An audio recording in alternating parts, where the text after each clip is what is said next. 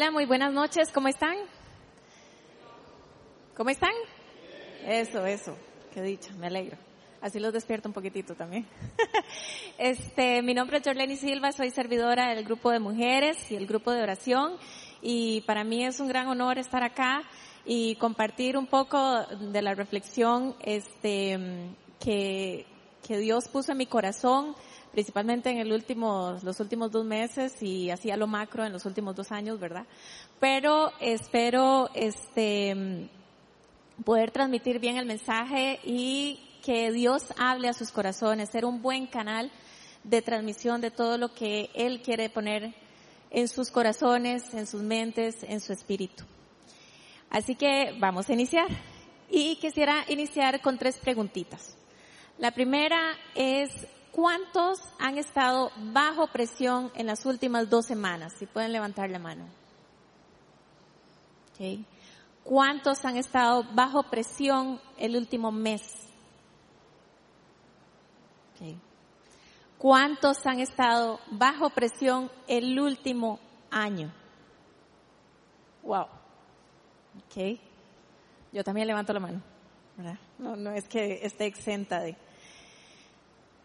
Para más o menos ilustrar un poco, eh, el año pasado la Organización Mundial de la Salud eh, hizo un reporte y dijo que al menos 322 millones de personas en el mundo entero sufren depresión. Y eso significa un incremento del 18% en los últimos 10 años. Y también hay 264 millones de personas que padecen trastornos de ansiedad y eso eh, implica un incremento del 15% eh, respecto a hace 10 años. Así que no estamos solos en el planeta, ¿verdad? Hay cantidad de gente en este momento que está sufriendo presión. La depresión y la ansiedad son efectos secundarios de toda la presión. Y esto es lo que Dios puso en mi corazón y la verdad es que no solo es que lo puso, sino que me invitó a vivirlo me invitó a pasar por ahí principalmente en los últimos dos años y principalmente en el último mes. Quisiera iniciar esto con una oración y que me acompañaran. Ojalá puedan cerrar sus ojos y encontrarse con el Padre. Padre, te doy gracias, infinitas gracias por darme la oportunidad de poder servirte, de poder transmitir, Señor, tu mensaje, lo que se ha escrito en mi corazón. Padre, yo te pongo a tus pies a todas estas personas que están acá, Señor. Tú conoces sus corazones, conoces todo lo que les preocupa, todas las presiones que están llevando, Señor, todas las angustias que hay en sus vidas, Señor. Y yo sé que tú tienes esperanza, que tienes vida, que tienes libertad, Señor. Padre, yo te pido que hoy toques sus corazones, que abra sus mentes, que abra sus, sus espíritus, Señor. Que quites el velo de sus ojos para que puedan ver en ti, Señor, la libertad y el descanso que es estar junto a ti. Ok, para ilustrar más o menos un poquito, quisiera empezar con lo que es este, con lo que es la definición de lo que es presión. Y me sorprendió cuando lo busqué. Tampoco fue aquí sí que hice una búsqueda exhaustiva porque con eso fue que me quedé con esas tres. Hay tres definiciones. La primera dice acción de apretar o comprimir. ¿Le suena familiar? Segunda, fuerza moral o influencia ejercida sobre una persona para condicionar su comportamiento. Tercera, acoso continuado que se ejerce sobre el adversario para impedir su reacción y lograr su derrota. Eso es lo que es la presión. Y creo que cada vez que nosotros estamos bajo presión sentimos las tres cosas. Sentimos que nos están apretando contra el piso, contra la pared o contra el techo, cualquiera de la forma que lo vean. También, por lo general, es una fuerza que viene de afuera. Es algo que viene del exterior y que nos condiciona el comportamiento. Si estamos bajo presión, no podemos actuar como siempre actuamos. Estamos condicionados. La tercera, acoso. ¿Qué significa acoso? es una y otra y otra y otra y otra vez. Estamos siendo acosados. ¿Y qué hace el adversario? Nos acosa para impedir que reaccionemos y nos y así nos derrota. Eso es lo que significa la presión. Después vamos con la definición de estrés. Eso ya es comúnmente conocido, ¿verdad?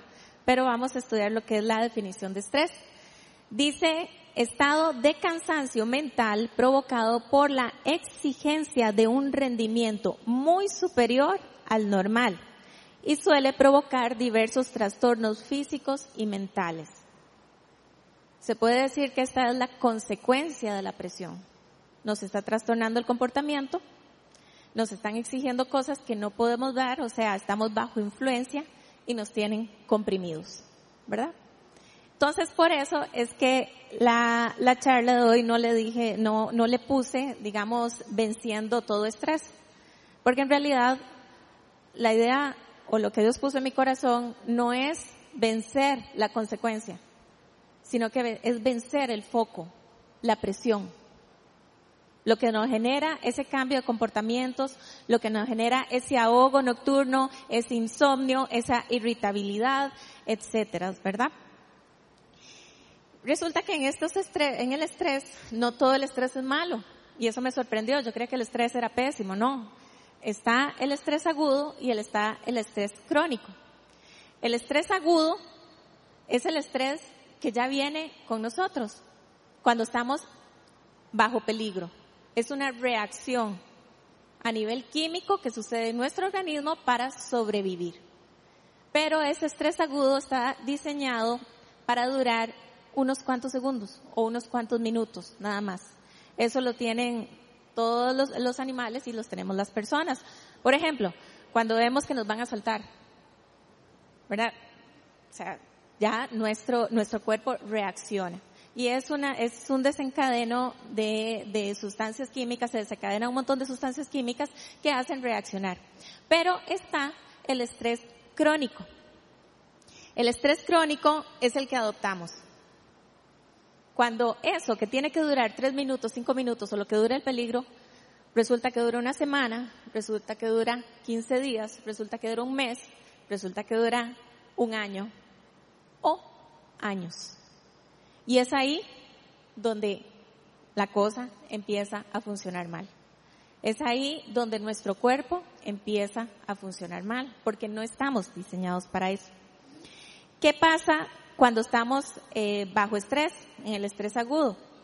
Algunas de las, de las reacciones que tenemos es que se nos acelera la frecuencia cardíaca, se nos dilatan las pupilas, todo lo que es, yo no sabía esto, esto me llamó mucho la atención, se detiene las ganas de hacer pipí y la digestión,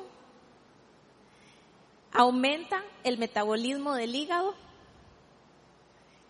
y se suben los niveles de azúcar en nuestro cuerpo. Esto es lo que se genera inmediatamente que nosotros estamos en estrés. Por eso es que tiene que durar tres minutos, cinco minutos, no un mes, no una semana, ni un año. Ustedes imaginan el daño que va generando en nuestro cuerpo todos estos, todas estas, este, em, todos estos cambios en nuestro cuerpo. ¿Qué pasa cuando esto se prolonga? Cuando ya lo hacemos día a día, día a día. Empiezan a aparecer, empezamos a somatizar dolores de cabeza, problemas estomacales, presión alta, insuficiencia cardíaca, diabetes, obesidad, depresión y ansiedad, problemas en la piel, problemas menstruales, mala memoria, falta de energía o concentración y ahí yo creo que ustedes lo han vivido el montón de cosas más que nos van afectando. Se nos afecta el cuerpo, se nos afectan nuestras relaciones eh, interpersonales, se nos eh, afecta lo que es el desempeño de nuestro trabajo. O sea, simple y sencillamente no funcionamos. No estamos eh, hechos para eso. Y esa es la conclusión a la que vamos. Nosotros, el ser humano, no está diseñado para vivir bajo presión. Y eso lo sabemos acá, ¿verdad? Y dice, sí, sí, ya sé, ya sé, pero ¿qué hago con la presión? ¿Qué hago con lo que estoy sintiendo? ¿Qué hago con los problemas que estoy viviendo? ¿Qué hago con todo eso? Resulta que el, el mundo nos ofrece también cantidades de soluciones para ese nivel de estrés. Y entonces eh, resulta que eh, vienen la cantidad, convertimos nuestra casa en farmacia, ¿verdad? O sea, somníferos, té de tilo, té de menta, té de té, té de todo, ¿verdad? Para ver cómo, y vamos solucionando día a día, día a día. Después se llenan esas salas de libros de autoayuda sin Dios, y va y usted ve a la gente a ver cómo hago, cómo salgo la presión, cómo salgo esto, yo vencí, yo vencí, yo vencí, yo vencí, yo vencí, con las lecturas. Hay otros métodos un poquito más eh, volados, digámosle así, o sea, cosas, eh, prácticas medicinales eh, que, que la verdad, bueno, les dicen medicinales, pero la verdad es que, que hay gente que hasta por medio controla las pulsaciones. Eh, métodos en donde te piden y te dicen limpie su mente, déjela en blanco para que el viento pase de oreja a oreja, ¿verdad? Y ya usted se resete mental. Todos son de comportamientos. Todos son cambie su comportamiento. Pero ninguno, ninguno le va a decir ataque la raíz. No le dicen que ataque la raíz. ¿Y qué pasa con eso? Hago, me cura mediodía, o duermo bien hoy porque me tomé una, una pastilla, pero mañana vuelve otra vez.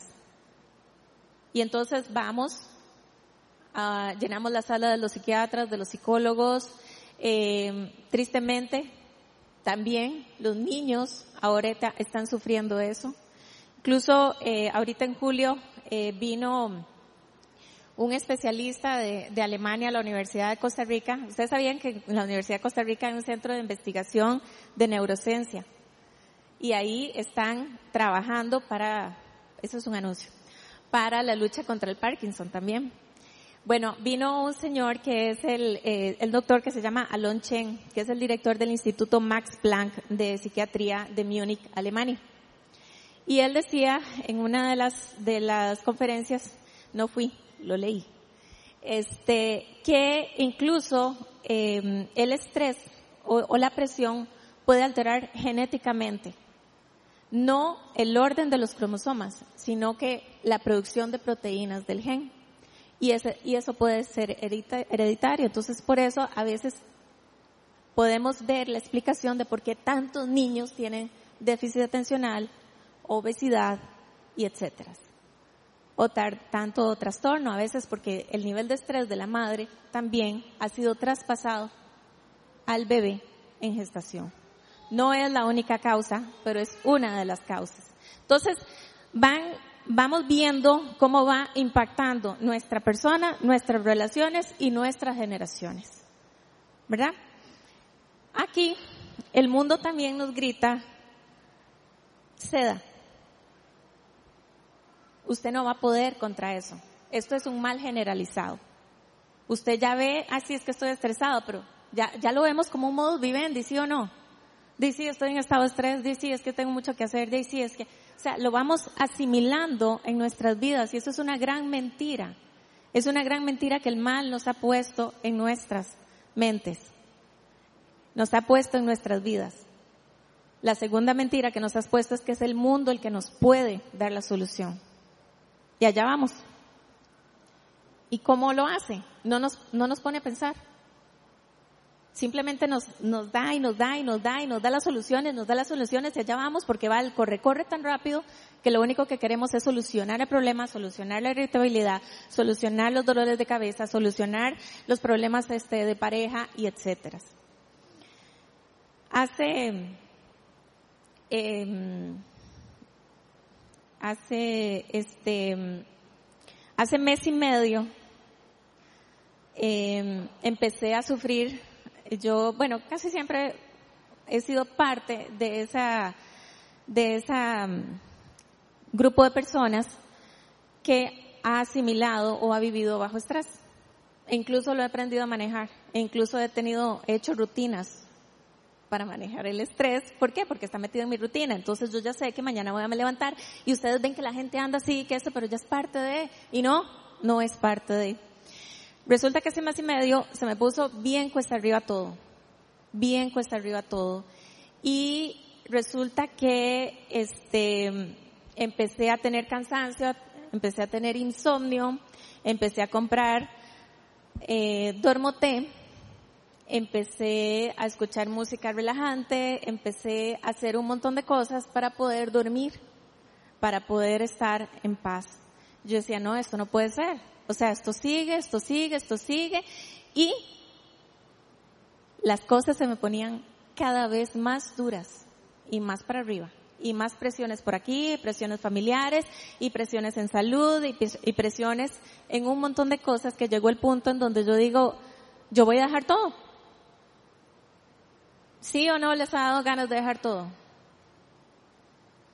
¿Sí o no les, les han, han, dejado decir, sí, yo sé que tengo la razón, pero qué maldad, ya no quiero seguir peleando?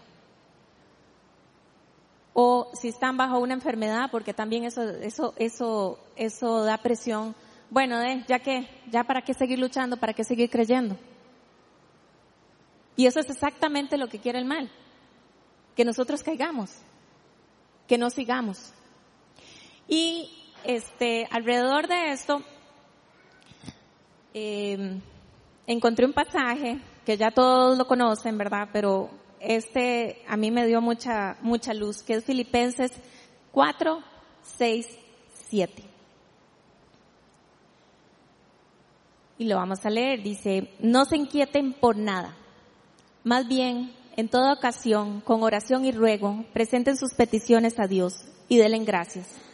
Y la paz de Dios que sobrepasa todo entendimiento cuidará sus corazones y sus pensamientos en Cristo Jesús. Por último, hermanos, consideren bien todo lo verdadero, todo lo respetable, todo lo justo, todo lo puro, todo lo amable, todo lo digno de admiración, en fin, todo lo que sea excelente o merezca elogio. Este versículo me cayó de perla en ese momento. Yo estaba en un nivel de estrés en donde, yo no sé si les ha pasado, en donde la cara se empieza a mover sola. Y usted está así y, el ojo y empieza a cerrarse y, el cachete empieza a subirse y, empieza a picarle a uno aquí y, uno aquí y, uno no puede sentarse y, uno está en la cama y está como así. Y entonces yo nada más me imagino las caricaturas donde uno se levanta así con las ojeras terribles, ¿verdad? Bueno, yo estaba en ese periodo. Y yo creo que todos lo hemos estado en ese periodo. Y entonces viene alguien, se le acerca a uno y le dice, mira, tenés un tic. Y yo, o sea, lo tengo desde el corazón hasta afuera, o sea, lo estoy somatizando. Sí, sí, tengo un tic, sí, sí, tengo un tic, ¿verdad? Y uno haciéndose masajes y bolsitas de té y todo, bueno, esos estados, ¿por qué sucede? Porque no estamos diseñados para estar así. Y nosotros tenemos que arrebatar lo que nos pertenece. Tenemos que defender el diseño para el cual fuimos creados, para estar en paz. Y en este, en este versículo rescaté cinco puntos. Y en estos cinco puntos vamos a ver el primero. ¿Cómo empieza el versículo? Dice, no se inquieten por nada. Entonces el primer punto es, no te preocupes por nada. Facilísimo, ¿verdad? O sea, ya, o sea, salimos de acá y no hay cero preocupación, toda cero estrés, todo se fue, ya cumplimos, todo está bien. ¿Cuántas veces nos preocupamos al día? Hoy, hoy, si fueran, si, hicieran un recuento, hoy, ¿cuántas veces se han preocupado hoy? O, pregunto, hemos vivido en una solemne preocupación hoy o ayer. O sea, vivimos preocupados. O sea, nuestro modo vivendi es estar preocupado. Si no es por la lluvia, es por el sol, es por el calor, es por el hijo, es por la mamá, es por la salud o es por la enfermedad, es por X o por Y, pero vivimos preocupados. ¿Y qué nos dice aquí? Dios, no se inquieten por nada. Y vamos a ver Mateo 6:27.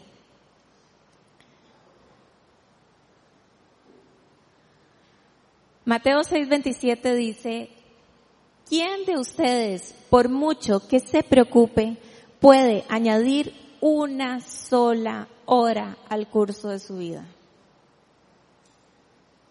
Díganme ustedes, vuelvo a la pregunta. Con todo ese maremundo de preocupaciones que tuvieron hoy, ¿han podido cambiar algo? Se mejoró, se cambió, se resolvió, se hizo preocupación. Estoy hablando de preocupación. No estoy hablando de ocupación. Preocupación. ¿Se ha mejorado algo? Difícil. Difícil. La segunda pregunta en este tema, en este punto. De lo que ustedes se han preocupado hoy, ¿es algo por lo que sucedió hoy o es algo por lo que va a suceder en el futuro o por lo que sucedió en el pasado? ¿Por qué se están preocupando? Nuestra preocupación por lo general es por lo que no ha sucedido o por lo que ya pasó. Y nos quita vida, y nos engaña porque cree que preocupándonos podemos cambiar algo en el futuro. Y eso es imposible porque no existe. El futuro no existe. Y en esto vemos a Mateo 6:34, que dice, por lo tanto, no se angustien por el mañana, el cual tendrá sus propios afanes. Cada día tiene ya sus problemas. Y esto me recuerda a un dicho que tenía mi mamá y que para mí era mágico, que decía, si tu mal tiene cura, ¿de qué te apuras?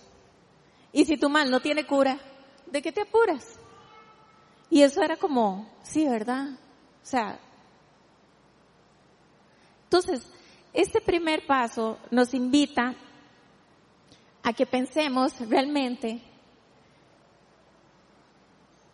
que en qué nos estamos preocupando, o para qué, o por qué, y si esto cambia en algo la situación que estoy viviendo.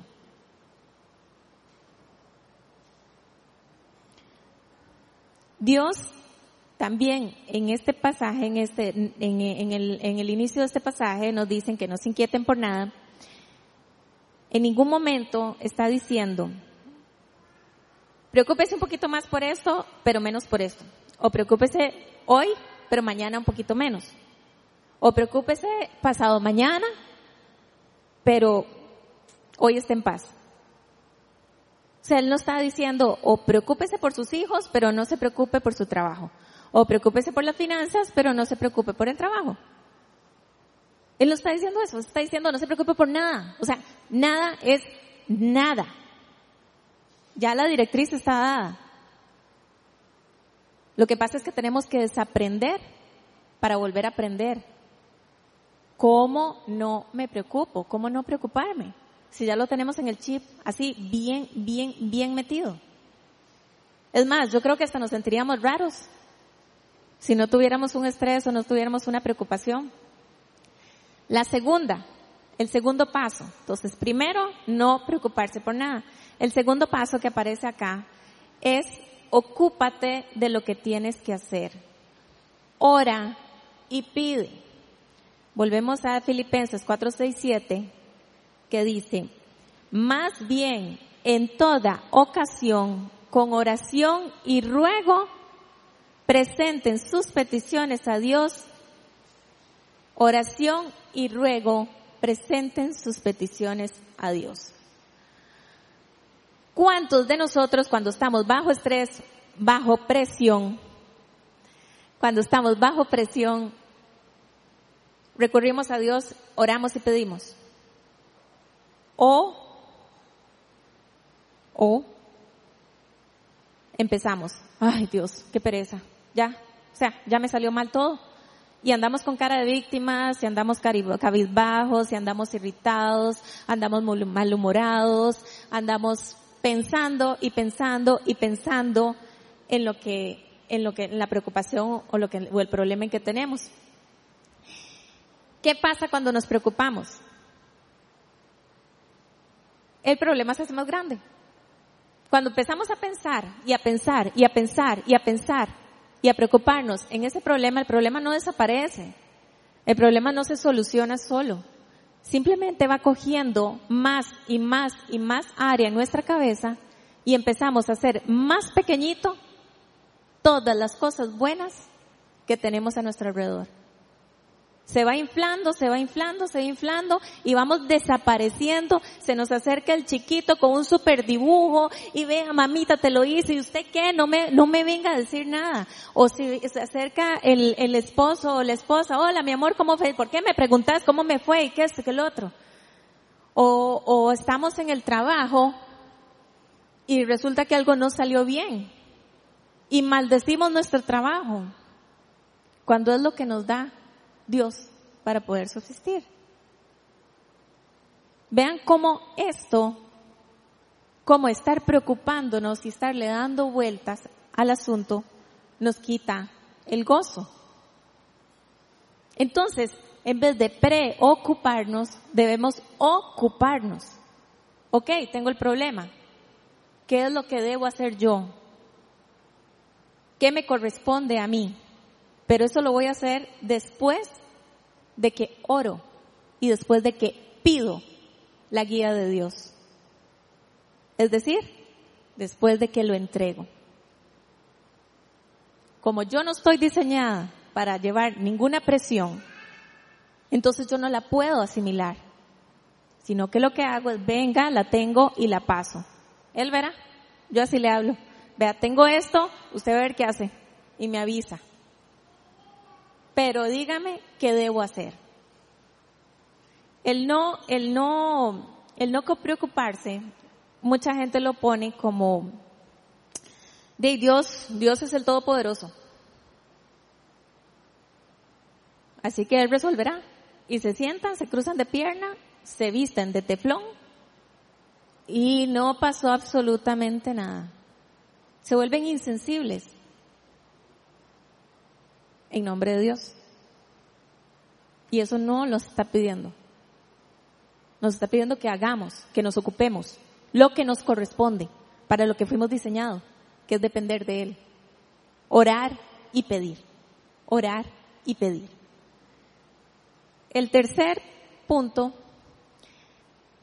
que es el más chivo de todos, pero es el más difícil de todos. Da gracias a Dios en todo momento. O sea, cuando uno está bien majado, cuando uno está bien estripado, no nos dan ganas de decir gracias Dios, o sea, me encanta, gracias. No, son reclamos, son quejas, son llantos, son un montón de cosas. ¿Y por qué cree que es tan difícil? ¿O por qué cree que tenemos tanto obstáculo para, para poder agradecer? Porque cuando agradecemos el problema se hace más pequeño. ¿Sí o no? Pregunto, hoy, si han tenido un día difícil o si tienen una preocupación fuerte hoy. En este momento los invito a agradecer por algo que tengan hoy, ahorita, en este momento. Un hijo, salud, casa, esposo, esposa, empezamos a centrar, cambiamos la mirada del problema o de la preocupación, de la mentira a la verdad. Gracias, Señor. Y aunque yo no quiera, aunque yo no quiera, aunque me sienta mal, aunque me esté brincando la cara, aunque tenga rash en todo lado, gracias, Señor. Gracias porque salió el sol. Gracias porque está lloviendo. Gracias porque, porque tengo vida. Gracias porque tengo un hijo. Gracias porque tengo esposo. Gracias porque tengo casas. Gracias por lo que, vean, por lo que sea. Por el avión que pasó. Gracias. ¿Por qué? Porque puedo ver. Porque puedo escuchar. Y eso va a ir haciendo más y más y más pequeño el problema. Vamos a cambiar nuestra perspectiva. ¿Cómo aprendí yo esto? Yo lo aprendí muy duro. Hace dos años yo tuve, que llevar quimioterapia durante seis meses y este por un tumor maligno, ya muchos saben la historia, pero eh, yo la repito porque es donde yo aprendí. Me pasaron por el fuego por ahí y aprendí demasiado. Así que tengo así chorros de cosas que decir ahí. Pero, ese, cuando a mí me dieron el diagnóstico de ese tumor, me dijeron eres inoperable. Y es rarísimo, así que vamos a ir probando a ver qué funciona. Que le digan eso a uno como que le cambia la cosa, ¿verdad? Le cambia la vida a uno, ¿verdad? Y ahí aprendí a agradecer. ¿Por qué? Porque cada segundo que yo vivía, cada día que yo me levantaba, era un regalo. Era un regalo de vida. Y yo, sinceramente, no quiero que nadie pase por un susto así para poder agradecer lo que tiene. Cuando hoy, en este momento, podemos agradecer que sí, que hay preocupaciones, sí, acuérdese que la palabra también dice que en este mundo tendremos aflicción. Pero Él ha vencido al mundo. Esa es la esperanza. Esa es la esperanza. Durante la quimio, de, a mí me sacaba del planeta cada vez que yo tenía quimio. Eran tres días seguidos de quimioterapia. Seguidos, seguidos, seguidos. Y él hacía algo el viernes, era de lunes a miércoles, y bueno, yo venía aterrizando por ahí de jueves en la tarde, viernes, y el sábado, adivinen qué, amanecía caminando. Y me iba a caminar con mis hijas, con mi esposo. Y yo aprendí a agradecer cada cosa, cada sonrisa, cada nube, cada sonido de pájaro, porque era un regalo, una oportunidad de vida para volver a vivir cada día. Entonces, por eso este, este es el clave, es el más clave de todos y es como el preámbulo a los otros dos.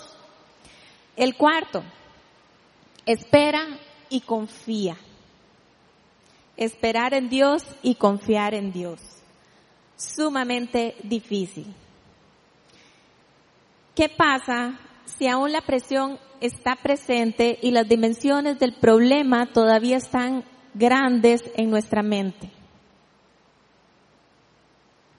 No podemos confiar y mucho menos esperar. ¿Por qué? Porque nuestro cuerpo todavía está en estado de estrés. ¿Recuerdan cuáles eran los síntomas de estrés? Es corro para vivir, para sobrevivir. No espero y confío. No, estamos del otro lado. Entonces, si nosotros no agradecemos y no hacemos más pequeño y lo dimensionamos ese problema, al hacer más pequeño no le estoy restando importancia al problema, no, sino que no le estoy dando el total de mi vida, mis pensamientos al problema. Si yo no hago eso, no voy a poder esperar a Dios y confiar en Dios. No voy a hacerlo. O voy a estar como, y entonces, y entonces, ¿y a qué horas? O sea, se me acaba el tiempo y sigo en el estado de estrés. Y vamos al versículo, eh, el, perdón, el Filipenses, en el versículo 7, que dice,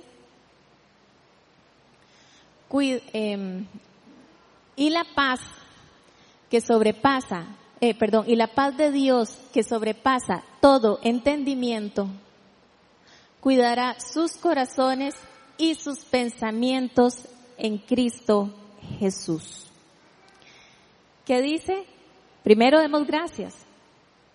Y la paz de Dios que sobrepasa todo entendimiento no es mi paz, no es la paz que me da el mundo, no es la paz que me da mi esposo, no es la paz que me da mis hijos, no es la paz porque eso es una paz inestable. Es la paz de Dios que sobrepasa todo entendimiento, la que cuidará mis pensamientos y mi corazón. Recordemos que nosotros sentimos así como pensamos. Pensamos X, vamos a sentir X. Y no soy yo la que va a cuidar los pensamientos. Es Dios el que va a cuidar mis pensamientos. Pero ¿qué tengo que hacer? Antes, dar gracias, orar, pedir y no preocuparme. Para que la paz de Dios que sobrepasa todo entendimiento cuide mis pensamientos y mi corazón. ¿Qué implica esto? No es que ya, ay Señor, ya le ve la oración y que esto y que lo otro. Paz, paz, o sea, no, no cae como, no, no cae así, así, no. Eso requiere también que nosotros nos ocupemos, que decidamos y que digamos, no, yo voy a defender lo que Dios hizo en mí, lo que Dios tiene para mí, la promesa que Él tiene para mí. Yo me voy a ocupar. Voy a tener dominio propio. Y en el momento que yo venga y, vea que ya se me está subiendo la bilirrubina, ¿verdad? Como dice, que ya, ya, ya se me está brincando la cara. Ya, ya estoy contestando mal. Que ya no estoy valorando alto. Me voy a ocupar voy a irme a los tres pasos anteriores. Voy a tratar de no preocuparme, voy a orar y voy a dar gracias. Gracias en todo momento. Y eso no es hoy a las 7 de la mañana y mañana me acordé a las 3 de la tarde y pasado mañana no creo que me acuerde. No, eso es constante, constante, se tiene que volver un hábito. Y poco a poco vamos a irle arrebatando nuestra paz nuestra salud, nuestras relaciones al mal. Porque recordemos que el mal viene a matar, a robar y a destruir. Esa es su misión. En lo que sea, como sea, cuando sea. Trabaja 24/7. Y esa es su misión. Y nosotros podemos, podemos hacerlos. Dios nos está dando las, las herramientas. El paso 5. El paso 5 está en el versículo 8, que dice, por último, hermanos, consideren bien todo lo verdadero, todo lo respetable, todo lo justo, todo lo puro, todo lo amable, todo lo digno de admiración, en fin, todo lo que sea excelente y merezca elogio. Ese es Dios. ¿Sí o no? Ese es Dios. Quinto paso, busque a Dios. Fije la mirada. Búsquelo. Pero no lo va a buscar a Dios en las compañías. No va a buscar a Dios en los libros de autoayuda sin Él. No va a buscar a Dios en unas recetas verdes. Esto lo estoy hablando en personas que no, están, no han sido diagnosticadas con algún efecto químico o enfermedad química, ¿verdad? No, tampoco, tampoco así. Somos, digamos, la mayoría, la otra mayoría, que tenemos, que no, no hemos, que el, que el mundo nos ha ha engañado y nos ha puesto en la mente de que no podemos, que no podemos luchar contra este mal de la presión.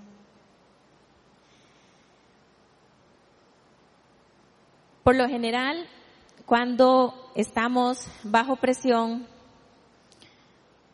el mal es buenísimo y nos empieza a rodear, a rodear de cosas más negativas y de comentarios más negativos y de situaciones más negativas. Han escuchado, ay no mae, no te preocupes, jale por unas birras. O, ay no le hagas caso. ¿Cómo se te ocurre? No, no, no, mándalo para el carajo, qué pereza. Todas esas cosas no es buscar a Dios, ahí no está Dios. Ahí está Dios. Bueno, en el versículo 8, ese. En el versículo 8. Ahora bien, entonces tenemos los cinco pasos. Bueno, en ese. Eh, en considerar todo lo verdadero, todo lo respetable, todo lo justo, todo lo puro, todo lo amable. Todo lo digno de admiración, en fin, todo lo que sea excelente o merezca elogio. Esto es otra exhortación, esto es otra cosa que nos dice que tenemos que hacer, que tenemos que ocuparnos. Busquen, Vaya, no le va a llegar. Vaya, busque, pero busque eso. Ahora bien, sí, y si me pones los cinco pasos, porfa. Estamos con los cinco pasos. Primero, no te preocupes por nada. Segundo, ocúpate en hacer lo que debes hacer. Ora y pide. Da gracias a Dios en todo momento. Espera y confía y busca a Dios. Bueno, resulta que ya estamos bien entrenaditos en los cinco pasos, ¿verdad? Pero resulta que de nos pegamos en el segundo. O podemos el tercero y el quinto, pero el primero nos cuesta. O nos quedamos pegados en el segundo.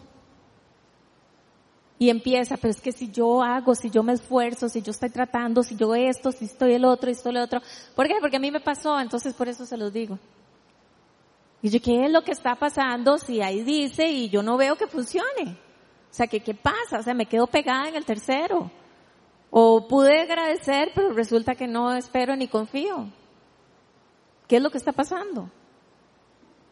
Porque el mal es especialista en enredarnos, especialista en enredarnos.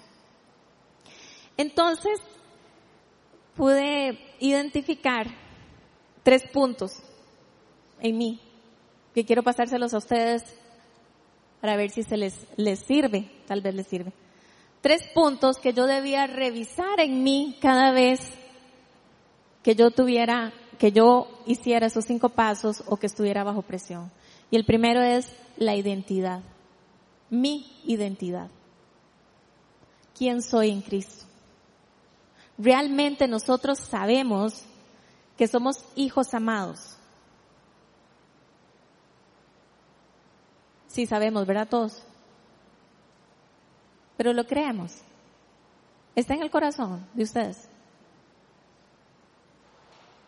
Y, y, sienten y creen en su corazón que Él sabe lo que necesitamos. Sí, ok. Veamos Romanos 8:28.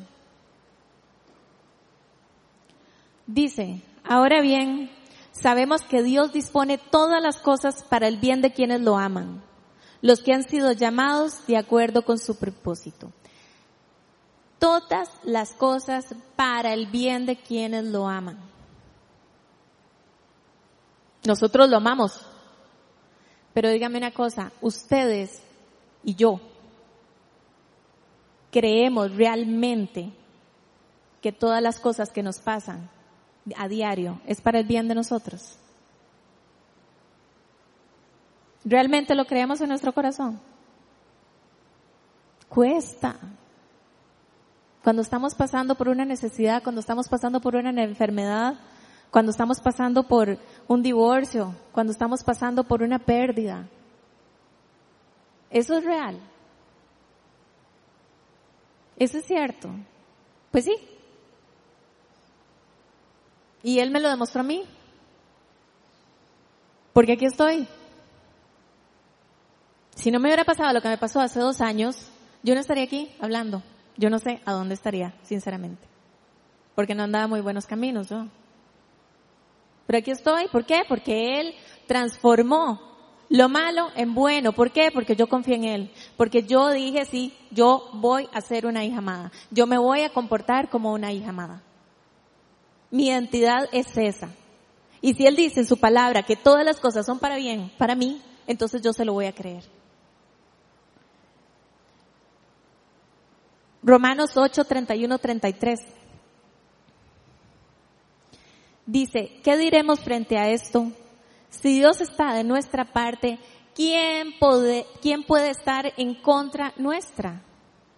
El que no escatimó ni a su propio Hijo, sino que le entregó por nosotros, ¿cómo no habrá de darnos generosamente junto con Él todas las cosas? Nos ama tanto que entregó a su único hijo.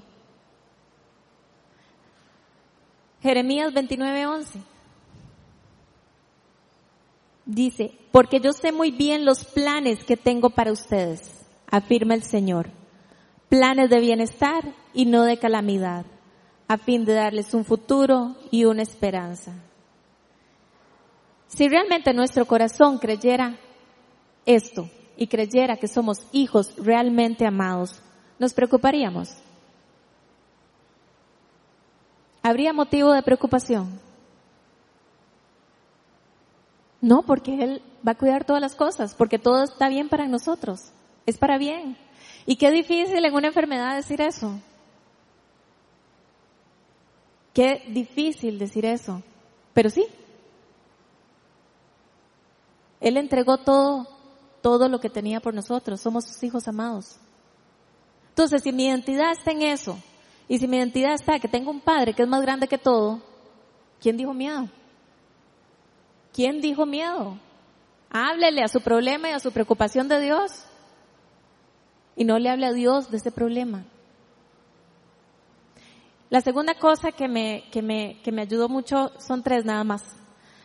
¿Qué hay en tu corazón? ¿Qué es lo que anida tu corazón? En los momentos de mayor estrés o bajo, eh, que estamos bajo presión, sale lo más lindo que tenemos en el corazón, ¿verdad? O sea, salen cosas que de verdad uno dice, ¡Ah! yo dije eso, uy, yo hice eso, uy, yo traté así a la persona. Salen cosas terribles. Pero eso no lo tenemos que tomar mal. Más bien al contrario. ¿Por qué? ¿Qué fue lo que pasó? Y veamos en Mateo 6:21 que dice, porque donde está tu tesoro, allí estará también tu corazón. ¿Qué hay en nuestro corazón? ¿Qué atesoramos? ¿Hay paz o hay discordia? ¿Hay envidia? ¿Hay celos? ¿Hay enojo? ¿Hay ira? Y a veces hay iras y hay enojos que no son nuestros, simplemente que por heridas que tenemos de antes, ahí se han ido y no nos damos cuenta y simplemente reaccionamos, no accionamos, reaccionamos. Proverbios 14:13 dice, el corazón tranquilo da vida al cuerpo, pero la envidia corroe los huesos. Ahí estamos hablando de vida, no de vida, de vida integral, vida integral.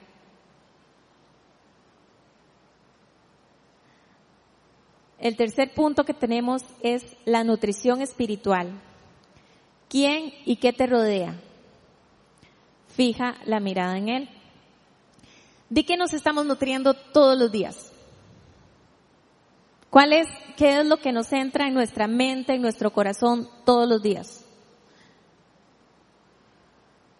Si vemos noticias, apuñalados, baleados, droga, eh, asesinatos, etcétera. Si, si, nos gusta ver novelas, entonces imagínense lo que entra ahí. Me dejó la infiel, a esto, el otro, etcétera. La música, la música que estamos escuchando. ¿Qué música estamos escuchando? ¿Qué está diciendo eso en inglés o en español que no estoy entendiendo porque estoy cantando y repitiendo y repitiendo y repitiendo? ¿Quién me rodea? ¿Quiénes son los amigos que me están rodeando en este momento? Recuerdo que mientras estuve en este, en este estado de, de estrés, en este mes y medio, no llegaban a cinco las personas que me alentaron a no abandonar. Todo el resto me alentó a abandonar. Y más me echaban la culpa. Es que te cargaste demasiado, es que haces demasiado, es que esto, es que el otro. Y uno renco, casi ahogado, y que le digan que la culpa es de uno. Feo.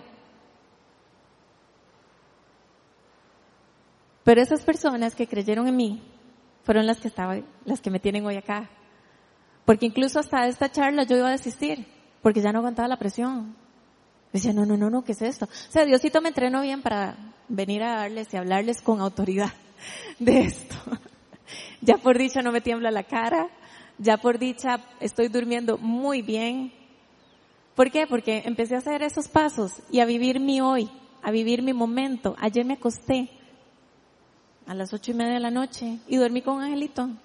me levanto hoy a las 5 de la mañana a repasar la charla, a hablar con Dios, a orar, a pedir, a agradecer y a estar en su presencia. ¿Cómo salgan las cosas después? Solo Él va a saber. Pero yo estoy ocupándome de lo que tengo que hacer. Entonces, también veamos de qué nos estamos nutriendo todos los días. Si hay algún contaminante, si hay algo que no nos está construyendo. Porque a veces nosotros mismos nos engañamos y decimos, ay no, es que, ay, no, no, no, no me va a afectar. Y a veces tenemos gente alrededor nociva, nociva. Y eso, que, que incluso que sea gente cercana no quiere decir que yo sea permeable. Yo tengo que poner mis límites también y buscar la, verdad en la palabra. Buscar la verdad en la palabra. Y lo último, que fue lo que, lo que traté de que mi mente, pero más que todo mi corazón, asimilara y se grabara, es Filipenses 4:13. Todo, vamos a leerlo todos juntos, porfa, en voz alta, todos juntos. Todo lo puedo en Cristo que me fortalece. Otra vez, todo lo puedo en Cristo que me fortalece. Yo voy a poder hacer todo, no por mis medios, no por mi esposo, no por mi familia, no por mis hijas, no por nada, solo por Cristo que me va a fortalecer. Mientras estuve en quimio, tuve una amiga que me mandaba tres veces por semana durante seis meses ese versículo. Y yo no lo soportaba, les digo, porque no lo entendía. Lo estaba viviendo, pero no lo entendía. No lo entendía. Hasta después de que salía todo eso. Sí. Todo lo pude en Cristo que me fortaleció. Y eso fue sin yo pedirlo. Este es el mensaje que yo quería transmitirles hoy. Que no se dieran, que no se dieran por vencidos. Más bien que venzan toda presión. Que no se coman ese cuento de que no pueden. Sí, sí se puede. ¿Por qué? Porque el que está con nosotros es más grande. Y que si cumplimos con lo que dice Filipenses 4:6, la paz que sobrepasa todo entendimiento cuidará nuestros pensamientos y nuestro corazón. Pongámonos de pie.